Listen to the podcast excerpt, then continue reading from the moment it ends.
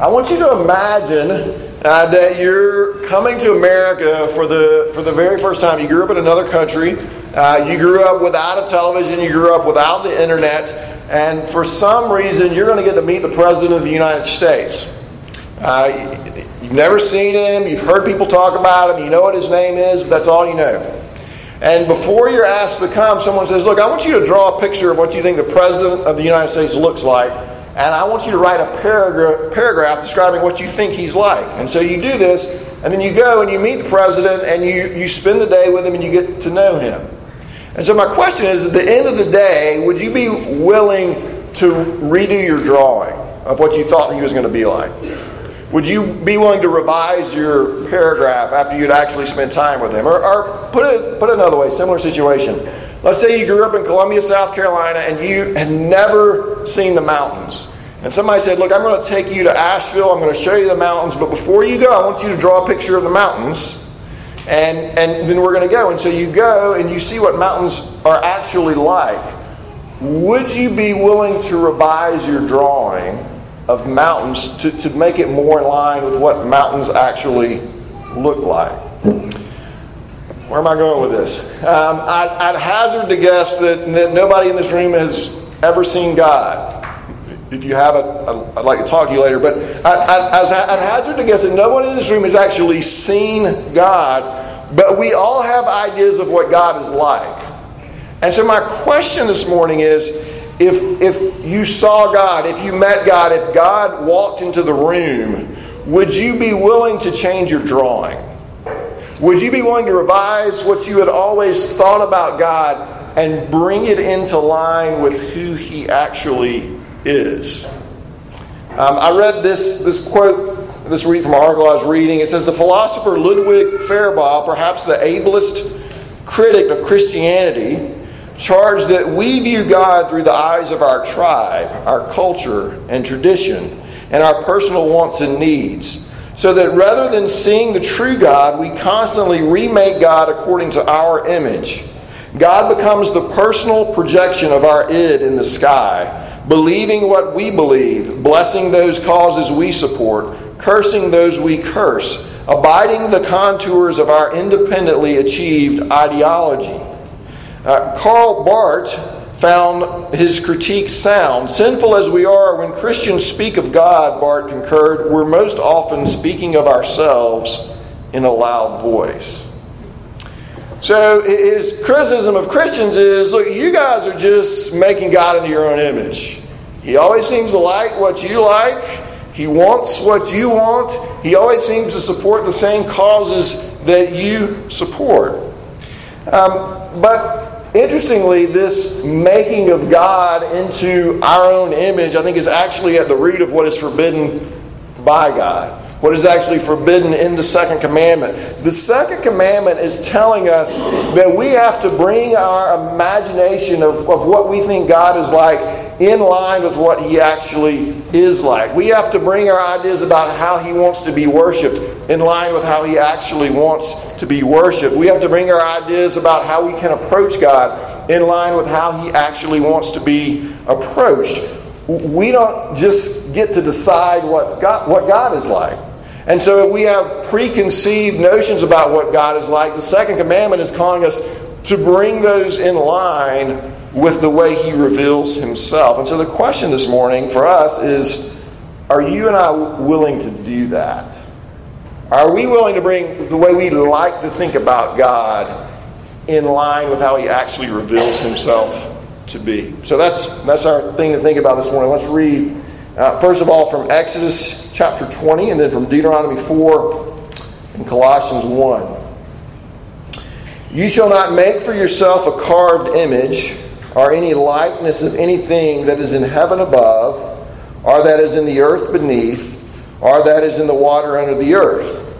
You shall not bow down to them or serve them, for I, the Lord your God, am a jealous God, visiting the iniquity of the fathers on the children to the third and the fourth generation of those who hate me, but showing steadfast love to thousands of those who love me and keep my commandments. Therefore, watch yourselves very carefully, since you saw no form on the day that the Lord spoke to you at Horeb out of the midst of the fire, beware lest you act corruptly by making a carved image for yourselves in the form of any figure, the likeness of male or female, the likeness of any animal that is on the earth, the likeness of any winged bird that flies in the air, the likeness of anything that creeps on the ground, the likeness of any fish that is in the water under the earth. He, Jesus, is the image of the invisible God, the firstborn of all creation. For by him all things were created in heaven and on earth, visible and invisible, whether thrones or dominions or rulers or authorities. All things were created through him and for him. And he is before all things, and in him all things hold together. And he is the head of the body, the church. He is the beginning, the firstborn from the dead, that in everything he might be preeminent. For in him all the fullness of God was pleased to dwell, and through him to reconcile to himself all things, whether on earth or in heaven, making peace by the blood of his cross.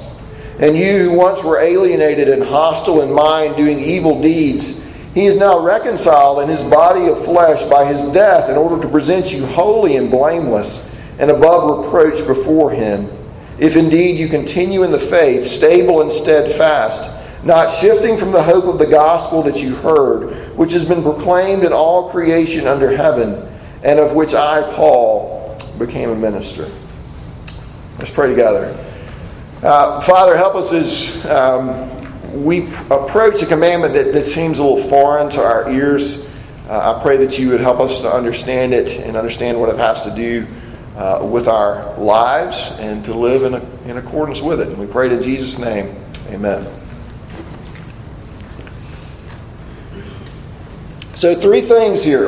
I want to look at what is commanded in the second commandment, and we're going to talk about why it's commanded, and then we're going to think a little bit about how we might apply this today, because it does sound a, a, a, little weird to us in some ways. So, the, the what, um, the why, and the how. What is God commanding in the second commandment?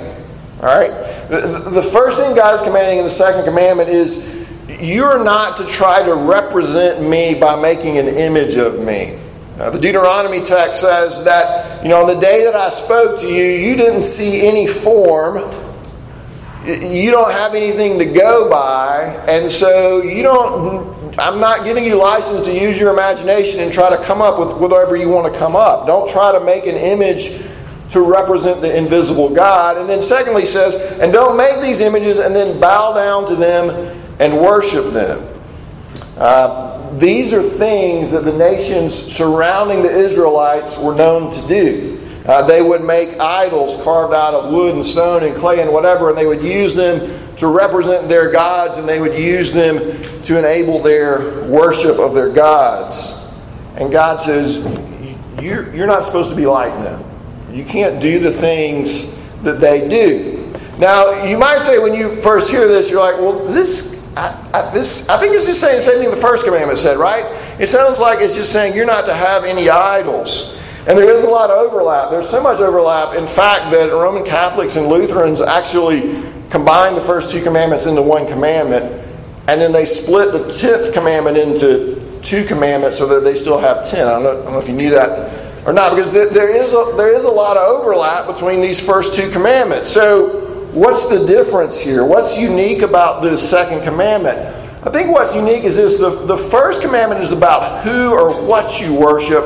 The second commandment is more about how you worship and how you envision the one true God, how you think about God, how you worship God. Um, you see this in a couple places in the Old Testament. One of them is in Exodus 32. In Exodus 32, Moses has been up on the mountain with God for a long time. And the people are down at the base of the mountain they're getting impatient about this. And finally they say to Aaron, I don't know when he's coming back. I don't know if he's coming back. Why don't you make some gods for us to lead us so we can keep going on our journey? And so this is where Aaron collects all the gold and he makes the golden calf and he says to the people, These are your gods who brought you up out of the land of Egypt. And then he builds an altar in front of the golden calf and he says, Tomorrow will be a feast to Yahweh. Now, I think it's important to hear him say that because he's not saying, all right, we're done with this God that Moses worships, and we're going to worship Baal like everybody else around here now. No, he's, he's saying we're worshiping Yahweh, but we're going to do it by means of this golden calf that I have just built here for you. And God is saying, that's what I don't want you to do. You're, you're not to make an image to try to represent me with that image. Later in the Old Testament, Jeroboam does the same thing in 1 Kings. The, the kingdom has split into two nations the northern kingdom and the southern kingdom. Jeroboam is in the no, northern kingdom, and he doesn't want everybody going down south and getting corrupted down there on their way to uh, worship at the temple in Jerusalem. So he's got to build his own separate worship center. And what he puts in his worship center are two golden calves. And he says to the people of, of Israel, Hear your gods which brought you up out of the land of Egypt. And again, God in the second commandment is saying, you can't do that. We're not permitted to try to make the invisible God visible and then to try to use this image that we've created in order to help us somehow worship God. All right, so that's the that's the what. Now, why? Why was this commanded? Let me let me list several things for you to think about. You might jot these down and you can come back to them later today. Uh, but number one, why does this matter? God is not a created thing. God is not a created thing. When you make an image of God, you are identifying God with a created thing. And, and what will happen is you start to associate him with that created thing. And in doing this, the Israelites were basically taking God and putting him on the same level as all the gods of the surrounding nations. But God is saying, I'm not a created thing. Secondly, and this is related, God is a living God, God is a personal God. If you read through the Old Testament, one of the common critiques of idolatry is this. Uh, the Bible says, look, you're, you're worshiping things that can't see, or hear, or taste, or smell, or talk. You, you're, you're worshiping impersonal things. You're worshiping dead things. You're worshiping blocks of silver and gold and clay and, and wood and whatever they made them out of them. And then the Bible goes on and it says, and you'll become like the things you worship. You'll become like these dead, impersonal things that you worship. Now, think about that in modern terms uh, for a second. Think of how bowing before money or sex or power or approval shapes who we are. It's inescapable, inescapable that we become like the things we worship. If you've ever heard some of the stories about Hugh Hefner, the founder of Playboy, and how over the course of his life he just became more and more sexually deviant. He, he became like this thing that he worshiped. And so worshiping idols kills us because we're worshiping dead things. Worshiping the true God brings us life because we're worshiping the living God. And so we're not to create these image of, images of God because they misrepresent Him. He is not a created thing, He is not a dead thing. He is a living God and shouldn't be represented with a dead block of wood. Now, a third reason why this matters images obscure the majesty of God. Uh, Deuteronomy 4, a little bit earlier in that text, reads this, and, and just to give you an, an image of the majesty of God that God's spoken to us. And you came near and stood at the foot of the mountain, while the mountain burned with fire to the heart of heaven, wrapped in darkness, cloud, and gloom. Then the Lord spoke to you out of the midst of the fire. You heard the sound of words, but saw no form there was only a voice. So there's no image of God, and yet you know, He's not made Himself visible here. They just hear His voice, and yet His majesty is clearly communicated to the people. And idols obscure that. Um, Isaiah mocks image makers for trying to somehow capture the majesty of God. He says in chapter 40, To whom will you compare God? What image will you compare him to? And then in chapter 41, he makes fun of them because they make idols and then they have to nail them down to keep them from falling over in the wind. It's like, this is silly. And, and you're worshiping these things. So uh, think about the Grand Canyon, all right? And think about a professional photographer who comes and takes a picture of the Grand Canyon with, like, whatever most expensive camera there is. And then thinking about taking a picture of the Grand Canyon with the latest smartphone. And then think about taking a picture of the Grand Canyon with a smartphone from like five years ago. And then think about taking a picture of the Grand Canyon with a flip phone. All right, and you guys know if you're ever taking a picture with a flip phone, like Civil War pictures are better than flip phone pictures, right? Like they're, they're horrible. Um, the, the flip phone picture obscures the majesty of the Grand Canyon. And, I think what's being said here is, is, images of God obscure the. They're like flip phone pictures of the Grand Canyon. They obscure the majesty of God. They don't accurately represent who He is. They don't do Him justice. In fact, they do Him a great injustice. Uh, fourthly, uh, images of God misunderstand His freedom. And so, if I was a pagan worshiper, what I would do is I would, I would take my idol and I would set it down, and then I would do whatever ritual I was supposed to do in front of it to get the gods to do what I wanted them to do. Uh, and so, one, one commentator said to, to make images of God, they said images are an attempt to walk God around on a leash. Right? They're, they're a way, they're a means that I can feel like I can somehow manipulate and control God. Uh, another one described them as, as like a transformer, and, and not comic book transformers. Uh, but images are like, like an electrical transformer. It makes the voltage, it makes the electricity a little more controllable. But that misrepresents God. God is not controllable by us. We can't say a prayer a certain number of times, or in a certain place, or at a certain time of day, and think that somehow oh, now God is obligated to do what I want him to do because I have, I have gone through the religious motions.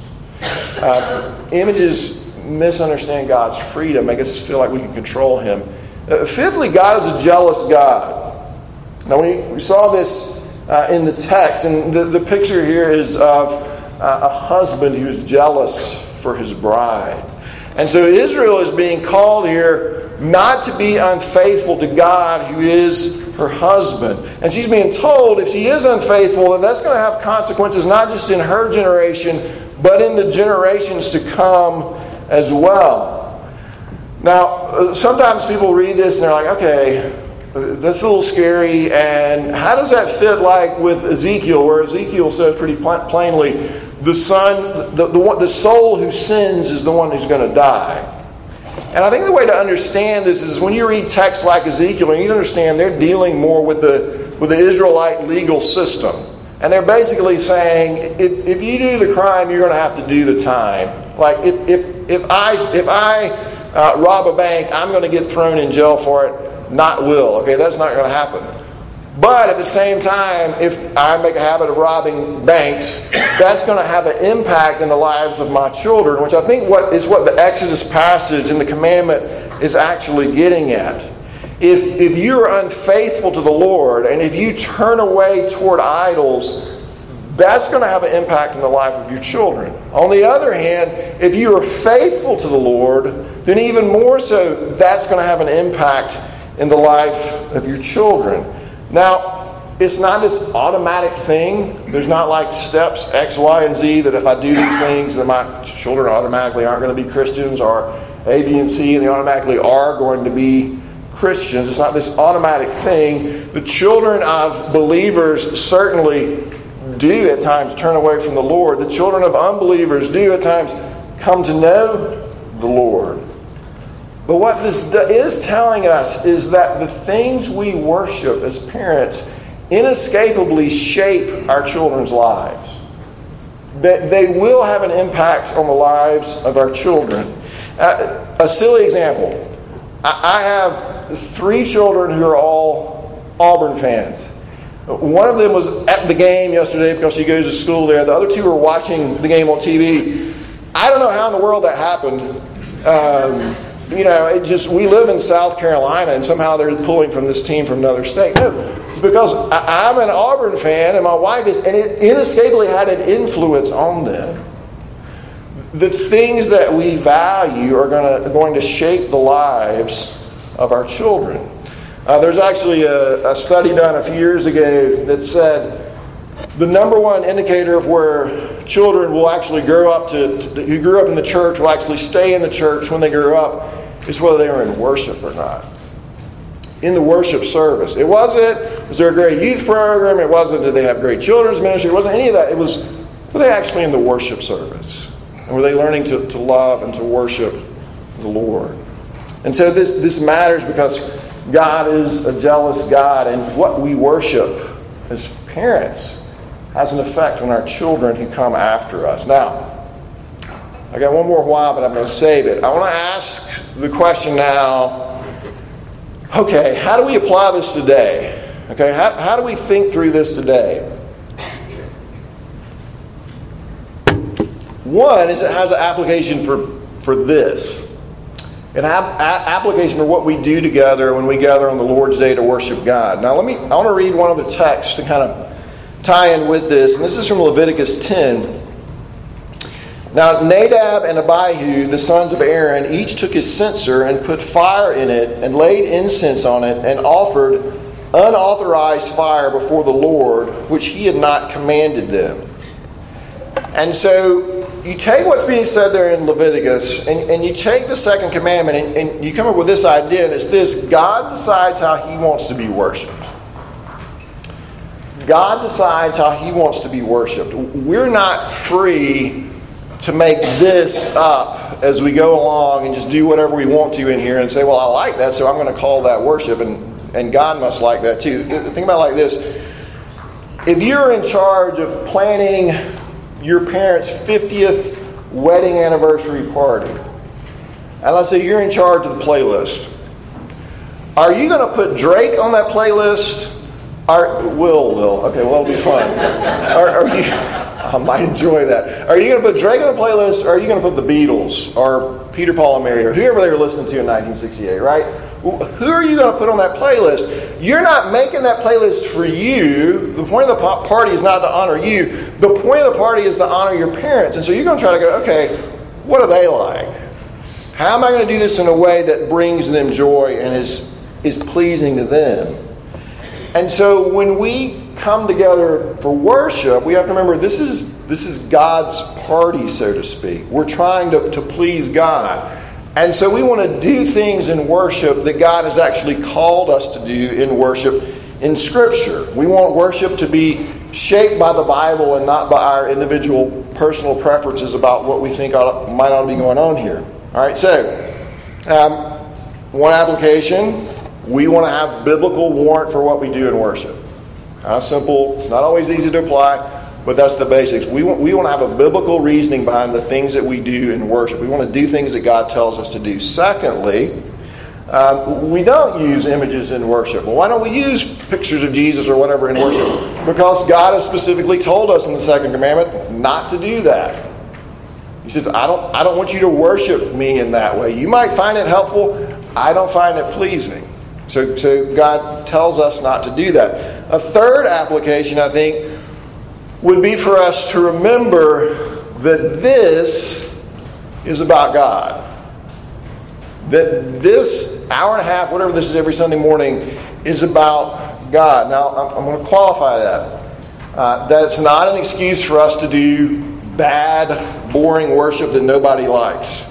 Um, and you know that's that God hasn't given us God hasn't told us whether He likes Drake or the Beatles better. Better, so there's not like a, a song list for us. So we have to we have to think through those sort of things. And we yes we want worship to be uh, edifying spiritually and emotionally to the people who are here. That that's that's part of what ought to be happening in worship. So okay, it's about God. Uh, I qualified that a little bit, but I can't help but thinking in our very consumer oriented culture, and, I, will just say this is true for me, you can decide whether it's true for you. I can tend to spend much more time thinking about what kind of experience I get out of worship than I do thinking about the God whom I worship. Like, did I like this? Did I like that? Did I like the other? Instead of seeing this as a time to think about the God who I have come to worship. Uh, Annie Dillard said this why do people in church seem like cheerful, brainless tourists on a package tour of the absolute? Does anyone have the foggiest idea what sort of power we blithely invoke? Or, as I suspect, does no one believe a word of it? The churches are children playing on the floor with their chemistry sets, mixing up a batch of TNT to kill a Sunday morning. It is madness to wear ladies' straw hats to church. We should all be wearing crash helmets. Ushers should issue life preservers and signal flares. They should lash us to our pews. For the sleeping God may wake someday and take offense, or the waking God may draw us to where we can never return. And so I, I think this, the second commandment kind of reminds us to kind of check ourselves for a minute. Yes, we want to we want to enjoy what we do here, but I also have to remember that this is this is about God. Coming here to worship God, to try to please Him and praise Him in ways that He's called me to do that. Now, secondly, um, and this might be a little more practical for us. I think the heart of this commandment is that we're not allowed to get creative in how we think about God. Where did those physical images that people created, where did those start? They started with mental images. They started them with them thinking about God in a certain way and then deciding to represent Him in that block of wood. And God is saying, Look, I want you to actually worship the real me, not who you imagine me to be. Uh, J.I. Packer has said the second commandment um, means anything that begins with I like to think of God as should never be trusted. Anytime you hear somebody say, I like to think of God as, you're saying you, you should never trust that. And you think about how many times you've heard that said, and maybe you've said that yourself, but, but God is diametrically opposed to our culture on this issue. Because how many times, again, I, I don't like to think of God in that way. I don't, I don't prefer to think of God in that way. I don't, I don't know if I can believe in a God who allows suffering.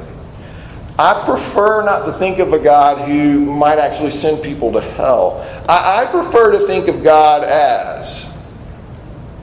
And it's like God is kind of this can of Play Doh, and, and we just get to think of God however we want to and design our own God into whatever we want Him to be. And God is saying, you, you absolutely can't do that.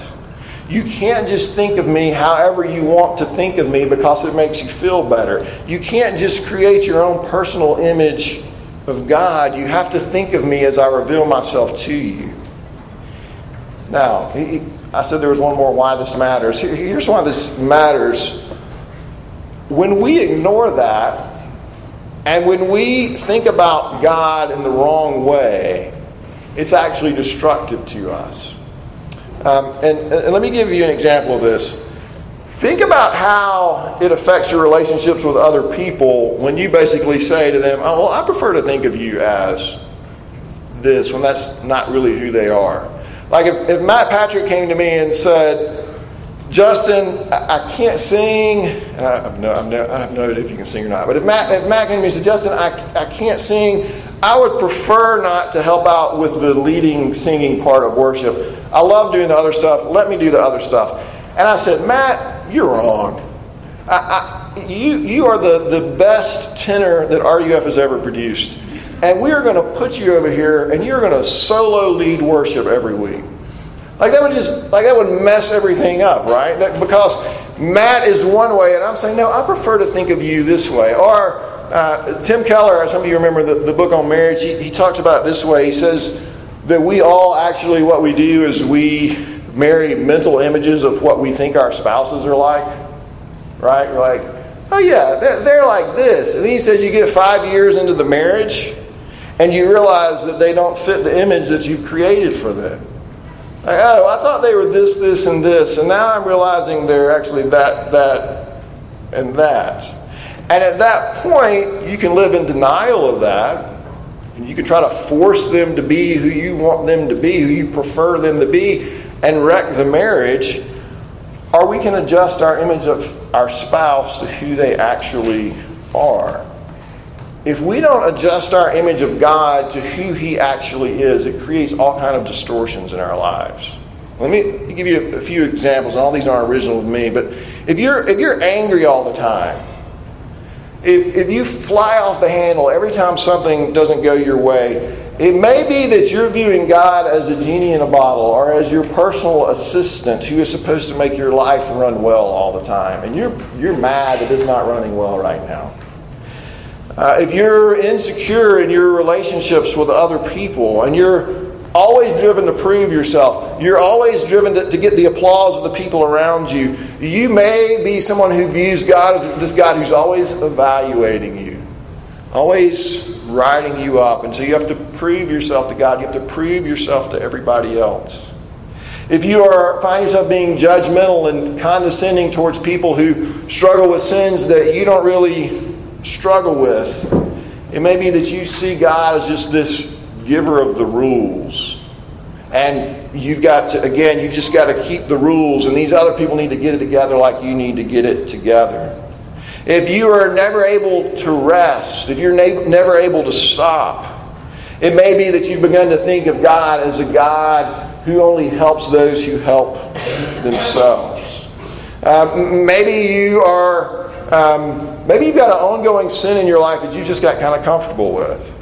And you're really not trying to do battle with it. Maybe you've begun to view God as just this grandfatherly God he isn't going to tell mom. He isn't really worried about this sin in your life. We're not allowed to imagine God in the way we want to imagine him. If we do, it creates all kind of problems in our lives. We have to submit ourselves to God as he reveals himself to us. Now, where has he done that? Where has God revealed himself to us? Well, he's done that in the Scripture in the written word, but he's also done that in the living word. He's also done that in Jesus Christ. Now, the Colossians text says that Jesus is the image of the invisible God. We're not to make images, but God has given us an image. Verse 19, 19 In him all the fullness of God was pleased to dwell. Uh, Hebrews chapter 1, the Son is the radiance of God's glory and the exact representation of his being. Uh, John 1:18 uh, we're told that Jesus has made not God we cannot see God but Jesus has made God known to us. Later in the Gospel of John Jesus says if you've seen me you have seen the Father. You have seen God. We don't get to make images of God, but God has given us an image. He has made himself known to us in the person of Jesus Christ. And so, if we want to, to see God, if we want to know what God is like, we have to look at Jesus. And the more we look at Jesus, the less distorted and the more human our lives actually become. So, so if you are struggling with the suffering and the hardship of life, we have to look to Jesus, who, even though he was perfectly obedient to the Father, he still suffered. And he still died. Why? He went through, through death for us so that one day our death and suffering would be done with. Uh, that, that this points us to this God who loves us enough to enter into our suffering even when we don't understand it. If you are uh, insecure, if you're feeling insecure about your relationships with other people, we have to look at Jesus who came and What did he do? He didn't say, line up and perform and let me decide who's the best performer. He loved the outcasts of society. He, he performed for us. While we were still sinners, Jesus died for us, and now he welcomes outcasts into, into his family and to his Father's table. If you're not taking sin very seriously, then perhaps you need to look at Jesus who hung on the cross because God takes sin so seriously. If you're struggling to rest, perhaps you need to look at Jesus who sat down and said, It's, it's finished, it's done. And oh, by the way, here's this day I'm going to give you every week where you can rest and you can celebrate the fact that it is finished. You can stop and you can lay your deadly doing down and you can rest in the fact that I've already done it. Tim Keller tells the story of a man who his wife would go out of town most weekends to spend the weekend with her mother, and he uh, started seeing a mistress, and he would bring this mistress into his house. But when he would bring the mistress into his house, he would have to take all the pictures of his wife and he would have to turn them face down because she was always looking at him lovingly in all of those pictures, and he couldn't be with his mistress when his wife was looking at him so lovingly. I, I don't know what your idea of God is this morning, but the invitation this morning is to turn away from your false images of God and redraw the picture. The invitation is to, to turn away from your mistresses, and maybe you've been taking the picture of Jesus and laying it down on the table, and to, to pick that up metaphorically and to look to Jesus Christ, the one true image of God who loves you. And in looking to Jesus, become like him and be changed by him. That's the invitation to you this morning. It's to look away from your mistresses, look away from your false conceptions of God, and look to Jesus Christ. Let me pray for us. Father, um, if we're honest, we do have to admit we have a habit of trying to, to make you into the God we want you to be uh, instead of the God that you've revealed yourself to be. And so I, um, I pray this morning that you would help us to see that Jesus is a better image. Uh, Jesus is the one who loves us. Uh, Jesus is the one who hung on the cross and died for us. None of our other mistresses will do that. None of our other mistresses really love us, uh, but Jesus has. And so help us to see Jesus, the true representation of who you are, and in seeing him, be changed by him. We pray in his name. Amen. We're going to go to the Lord's um, table now. Let me read the, the words of institution for us. You find these in your bulletin. They're from Matthew 26. Now, as they were eating, Jesus took bread and after blessing it, broke it and gave it to the disciples and said, Take, eat, this is my body. And he took a cup, and when he had given thanks, he gave it to them, saying, Drink of it, all of you. For this is my blood of the covenant, which is poured out for many for the forgiveness of sins. I tell you, I will not drink again of this fruit of the vine until that day when I drink it new with you in my Father's kingdom. Uh, the Lord Himself has given us an image this morning. He, hasn't given us a picture of Himself. We don't set a picture of Jesus on the table and come up here and bow before it. But He has given us bread and wine. He's given us enacted drama, as it were, that He tells us to do. Uh, he, he gives us this to point us to what Jesus has done in dying for us and shedding His blood for us on the cross. And so we come to this every week, and this reminds us of who Jesus is. It reminds us of how serious our sin is, but it reminds us that Jesus' grace is much bigger and that He loves us and He welcomes us to the table. Uh, if you're not sure you believe that, if that's still kind of rattling around in your head, uh, then I would encourage you to take this time during the Lord's Supper. There's some, some prayers in the bulletin that might be encouraging to you. Uh, if, if, for those who are searching for truth, or perhaps you've believed this for the first time. That you've recognized that Jesus is the image of the invisible God and that He is the Savior that you need. There's a prayer of belief that you might pray.